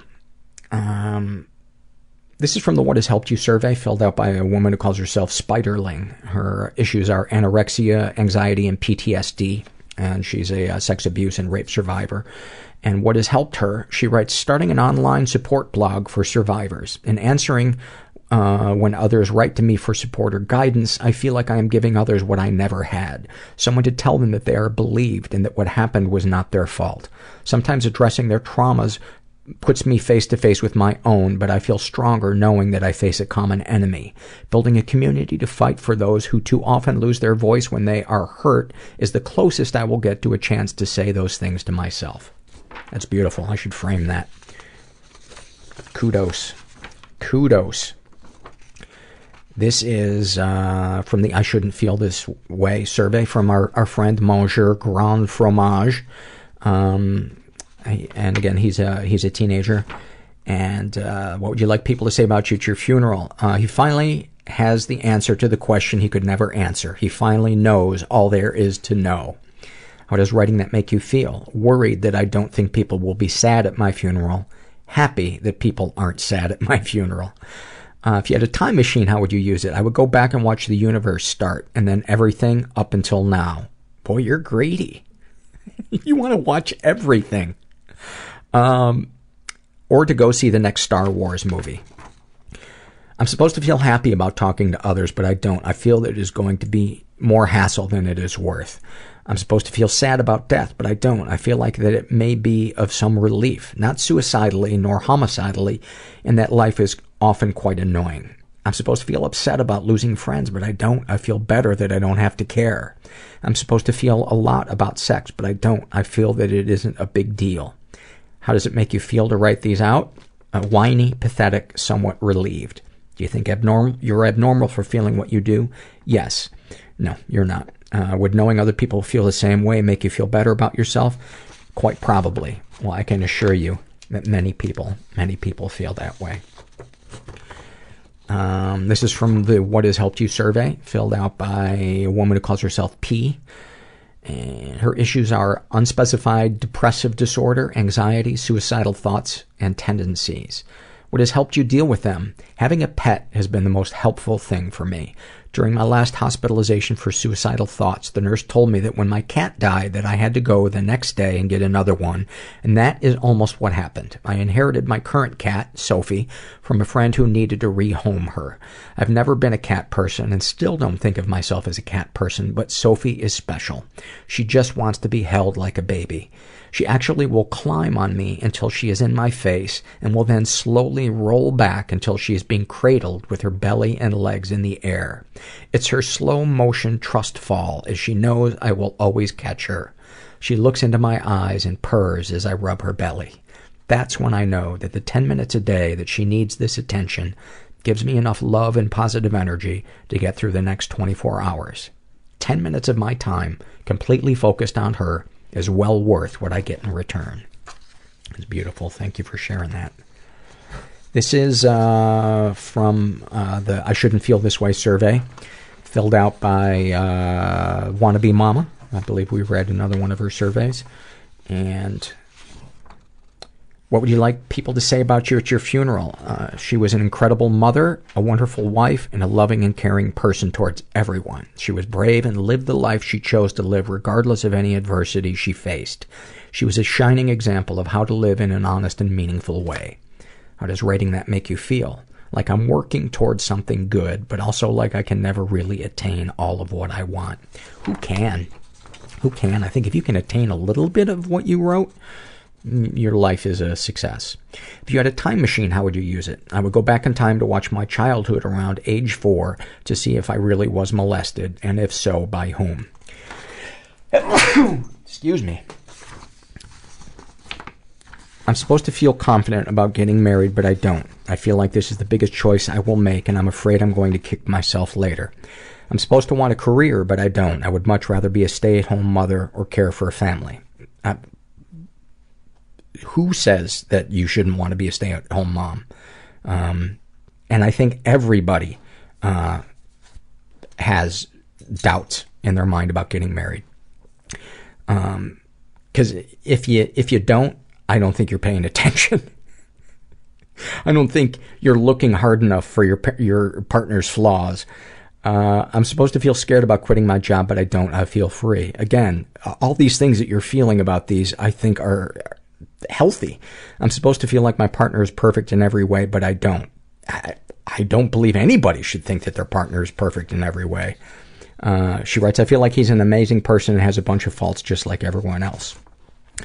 Um, this might be the most well-adjusted person I've ever read a survey of. Uh, how does it make you feel to write your real feelings out? Uh, like I have a lot more feelings, but it's too hard to put them into that format right now. I feel tired and a bit depressed. Uh, do you think you're abnormal for feeling what you do? Not abnormal, no. Probably exceedingly normal. Yeah. This is a happy moment filled out by a woman who calls herself Murphy, and she writes, Three years ago, I was fired from my first, quote, real job, and I'd only had it for a few months. I was not provided a reason, nor do I feel that it was deserved. I got the job after I decided to quit grad school, much to lots of people's disappointment, and getting fired did not help. I spent a while unemployed and then took a low paying, low skill, not in my field job. Looking for better work on and off, and the more time that passed, the worse my outlook got. The more worthless I felt, and the worse my resume looked given the long time not having a relevant job. I even had a referral for an interview, and the interviewer immediately indicated her disapproval, asking me why I quit grad school, why I had been fired, and why I was working in an irrelevant fear, field. Worst fears completely realized.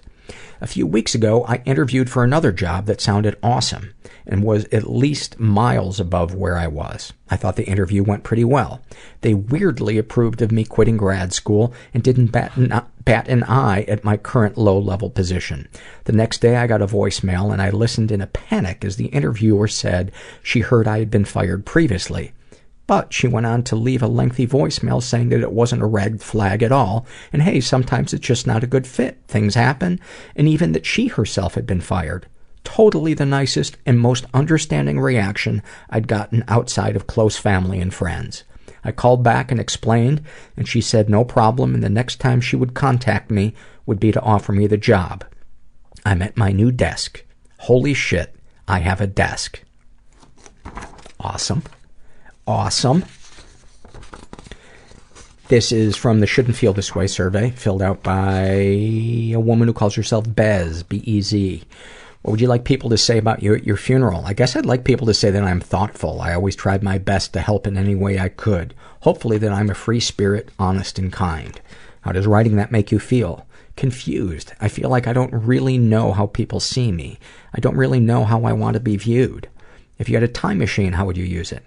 To go back to watch some of my father's life. I don't know much about his younger years as he passed away when I was five. I've always wanted to know if we had a lot in common as others have said we do. The mystery of all, the mystery of it all is the hardest part. Hold on. Gonna wet my, wet my beak.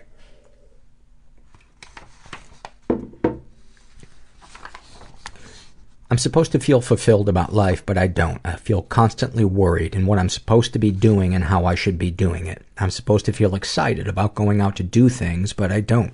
I feel like I want to get it over and done with. I feel like I can only be at peace in the late night in the late night in bed where I know nothing is really going on. Oh my god, do I relate to that.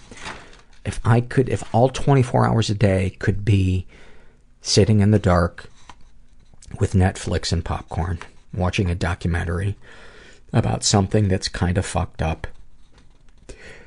Do you think you're abnormal for feeling what you do all the time? I'm worried I'm becoming obsessed with what people think of me or what they are saying about me. I feel like I need approval from everyone I meet, otherwise I am worthless. You know, the, the, the sad truth is everybody else is thinking about themselves as much as we are. Uh, would knowing other people feel the same way make you feel better about yourself? Yeah, sharing with others and finding out that they usually have exactly the same feelings is a great comfort. Join the forum. That would be a great way. Um,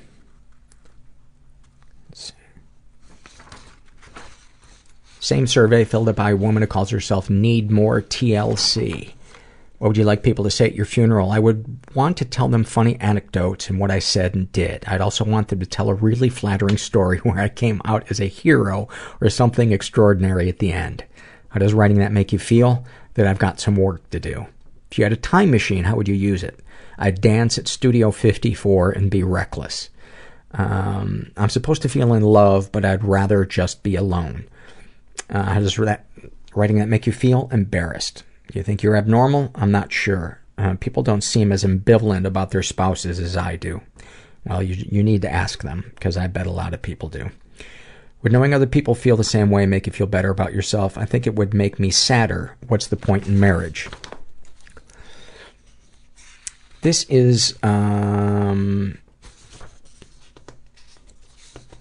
see, is this the one I wanted to read next? What's this one called? This is filled out by a um, trans male uh, who calls himself Ali Ali Oxenfree, and he is 16 years old. what would you like people to say about you at your funeral? He was a great journalist who was fluent in many languages, read almost any book you can think of, and traveled all around the world. He did great work for human rights and social justice. He had many very attractive lovers throughout his life, but eventually found happiness with his wonderful spouse of many years. He was also the first transgender man to ever surgically receive a fully functioning male reproductive system. How does writing that make you feel? It's nice to just think about the basic things I really want to get out of life, but it also makes me nervous to see that there are so many things I hope to accomplish in my lifetime. It just doesn't seem like there's enough time in one life. It deeply saddens me that human existence is too fleeting to be able to devour every book ever written, learn every fact there is to know, master every language that's ever been spoken under the sun. And even if I could pack all that into one lifetime, I also want to have as many deep, loving relationships, romantic, platonic, whatever, as I can. I hope that when I die, I can rest easy knowing I both thought and felt widely and deeply, and I hope that I won't have to agonize about the things I never got to do. I also hope that science can make shit better for trans people because I just really, really wish I had a functioning cisgender dude penis. It also makes me feel like a grandiose, narcissistic douchebag. That so does not sound like a grandiose, narcissistic douchebag. You, I am envious of the passion that, that you have. Um, I have, I have experienced portions in, in my life when I've had that zest for life, and it is amazing. And you have it now. So, um, just know that that is not a given for every person. Um, if you had a time machine, how would you use it? The first thing I would do is go back and observe the daily lives of people in every culture across time. It just fascinates me to think what normal ass, regular people were doing and thinking during important times in history. What was in their hearts? I wonder how people in Europe must have coped during the Black Death, when a third of the population of Europe died. After all, mental health was the same then as it is, as it is now, regardless of how our understanding of it has changed. Second thing I would do is go back through generations of my family and just watch the cycle of abuse unfold. I want to know how we got here. Um, I'm supposed to feel proud that I got a decent score on the SAT, 2180, but I don't. I feel ashamed and sick. I just keep thinking 20 more points and I could have gotten a nice round number like 2200, and that's okay, but it's certainly not a Harvard level score, you piece of shit. Uh, I'm not supposed to feel threatened by my sweet boyfriend's masculinity. He's also, uh, he also being transgender, but I do. I feel uneasy sometimes because he passes better than I do, even though he's younger and smaller than I am, and I wear generally more masculine clothing than he does. I'm not supposed to feel comfortable, I'm not supposed to feel uncomfortable with my sexuality, but I do. I sometimes feel weird about the fact that I'm dating another boy who proudly identifies as bisexual when I don't have any idea how to describe my sexual orientation. I describe myself as straight before we I described myself as straight before we started dating, but now I don't know since I'm attracted to him, but I'm definitely still overwhelming, overwhelmingly attracted to women and not at all attracted to sit to cis men. I'm supposed to feel proud to be transgender, but I don't. I feel like it would be nice to just get all this shit over with. Hormone treatment, top surgery, legal name and gender change, etc. And just live my life having people think I'm a cis man. I just wish I could have been born a cisgender male. It could have saved me so much wasted time and unhappiness. I'm supposed to feel glad that my mental health struggles have improved so dramatically, but I don't. I feel dumb that I don't have any issue that's important enough to have a label. You're 16 and you're a trans male in a country that still thinks of you as not a full citizen. And you don't think you have any issues that are large. That, that just takes my breath away. You've got a lot on your plate. You have got a lot on your plate. Um, you were, uh, it just, it just stopped me in my tracks. That you, you, you don't think you have a struggle. You were born into a body that you don't identify with. That is a struggle, my friend. That is a struggle. Um, continuing, he writes, I'm supposed to feel smart because everyone tells me I am, but I don't. I feel like a complete ignorant idiot if there's ever any bit of information that comes up that I don't know, that I didn't know before. I.e., if someone mentions a well-known person casually in conversation and everyone else in the conversation seems to know who it is, but I don't. I will feel like a completely dumb piece of shit, even if the other people never, never find out I didn't know what they were talking about. Um, you know what? I could go on. There, there's a lot more here about stuff that he feels he shouldn't feel, um, but I think you get a, a good picture of the uh, the struggle. How does it make you feel to write your real feelings out? It makes me feel a bit ashamed. All of my feelings are very melodramatic and they aren't about important things. I completely disagree. They are all, they all sort of come from a place of privilege and I don't really think I should be having them. I'm kind of an asshole. I wish I were a better, more emotionally intelligent person. I wish you were more compassionate towards yourself. And I think every person hearing me read this is thinking the same thing. Um, thank you for filling that out. And um, I, I love your zest for life. That that that's the, the thing that I really wanted to read. That you know, the two things. One is that you're you're not giving weight. Um, you don't think you you have a reason to say, "Hey, you know, I'm struggling over here." Um, and just because you can be privileged in one area uh, doesn't mean that you know you have no right to say, "Hey, I'm hurting," uh, in other areas of your life.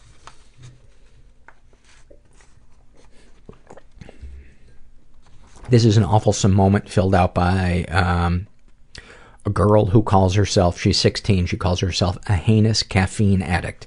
She writes, Last year my family and I were staying at a lodge, the kind where there's kind of a common living room and bathroom and then everyone had their own bedroom. My dad passed out drunk in the living room, and at around one in the morning, I went out to get him to go to bed. I got him awake and said, Dad, you have to go to bed. He said, fuck off, or something like that, and I went back to my room, figuring that he was awake now and would get up on his own. He didn't, so a minute later I went back out and tried again. I woke him up more aggressively and told him it was inappropriate for him to be sleeping in a public space. He called me some names and told me to go away and whatever, but this time he was definitely awake. I went back to my room, immediately terrified because I knew he would follow me to give me shit for disrespecting him. It was really late, so I wasn't being entirely rational, I guess, but I couldn't figure out how to lock the door, so I wedged it closed with a chair.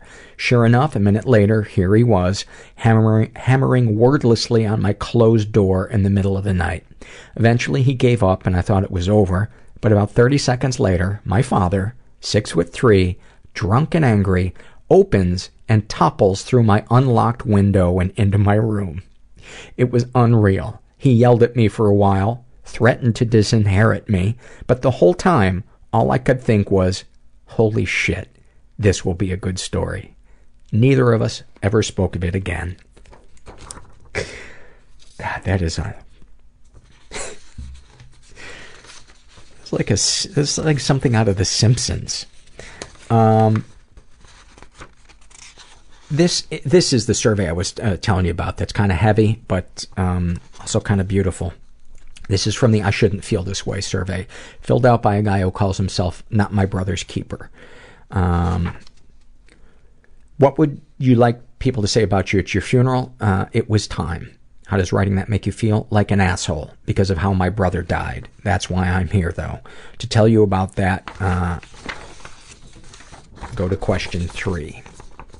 You had a time machine, how would you use it? You can't change history, you can only observe it.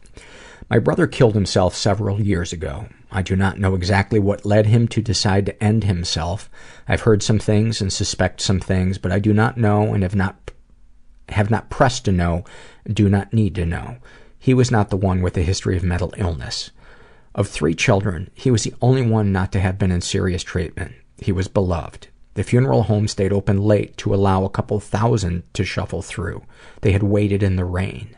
Men, women, and children. Many children. He had been a teacher, an artist and a teacher, and a wonderful human being, a husband, a friend to many, a member and a leader and an exemplary son, and my brother. I know that he died when a train hit him. I know that was not an accident. I do not know if he stepped in front of it, or leapt in front of it, or sat there on the tracks, or lay himself down upon the iron, or if he watched death coming, or shut his eyes to it, or faced the other way and pondered the flashing lights of the crossing gate, or the trees along the tracks, or the stars in the sky, or the pile of identifiables he, he left there, just there, where it could be found and he could be identified. There are many things I do not know. I'm supposed to feel that if I had a time machine, I would go back in time and talk him out of it, or yank his ass to safety, or stop the train. Something. But I do not feel that way. It was his choice. He was free to make it. It is not for me to take that from him, no matter how desperately much, no, no matter how desperately I wish he had not taken himself from me. So, what I wish, if I had a time machine, would be to go back to that night and be there. To be with him. To comfort him. To show him that he was loved. To be a witness without judgment, only love. He should not have died alone. And my God, if he'd slipped his hand from mine and made that final choice and taken that final step and still he died, if so, if so, I'd wail and scream at the heavens and claw at the metal that overran him and cry a lifetime in a day. I'd take that on. I'd pick it up and carry it all my life if I could go back and be there for him and with him and he and he would know at the last that he was not never was alone.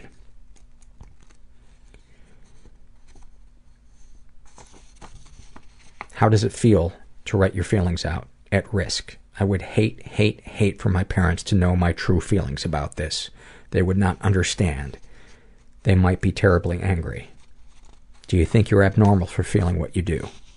Yes. I know. I think a lot of people Thank you for that, by the way. That was that was beautiful. Um, I think a lot of people hearing that feel exactly like you do because those of us who've been in that dark place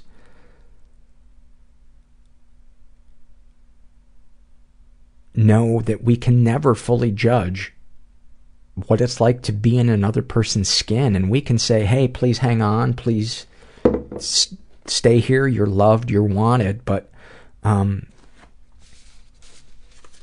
I don't We're going to end on an up note here.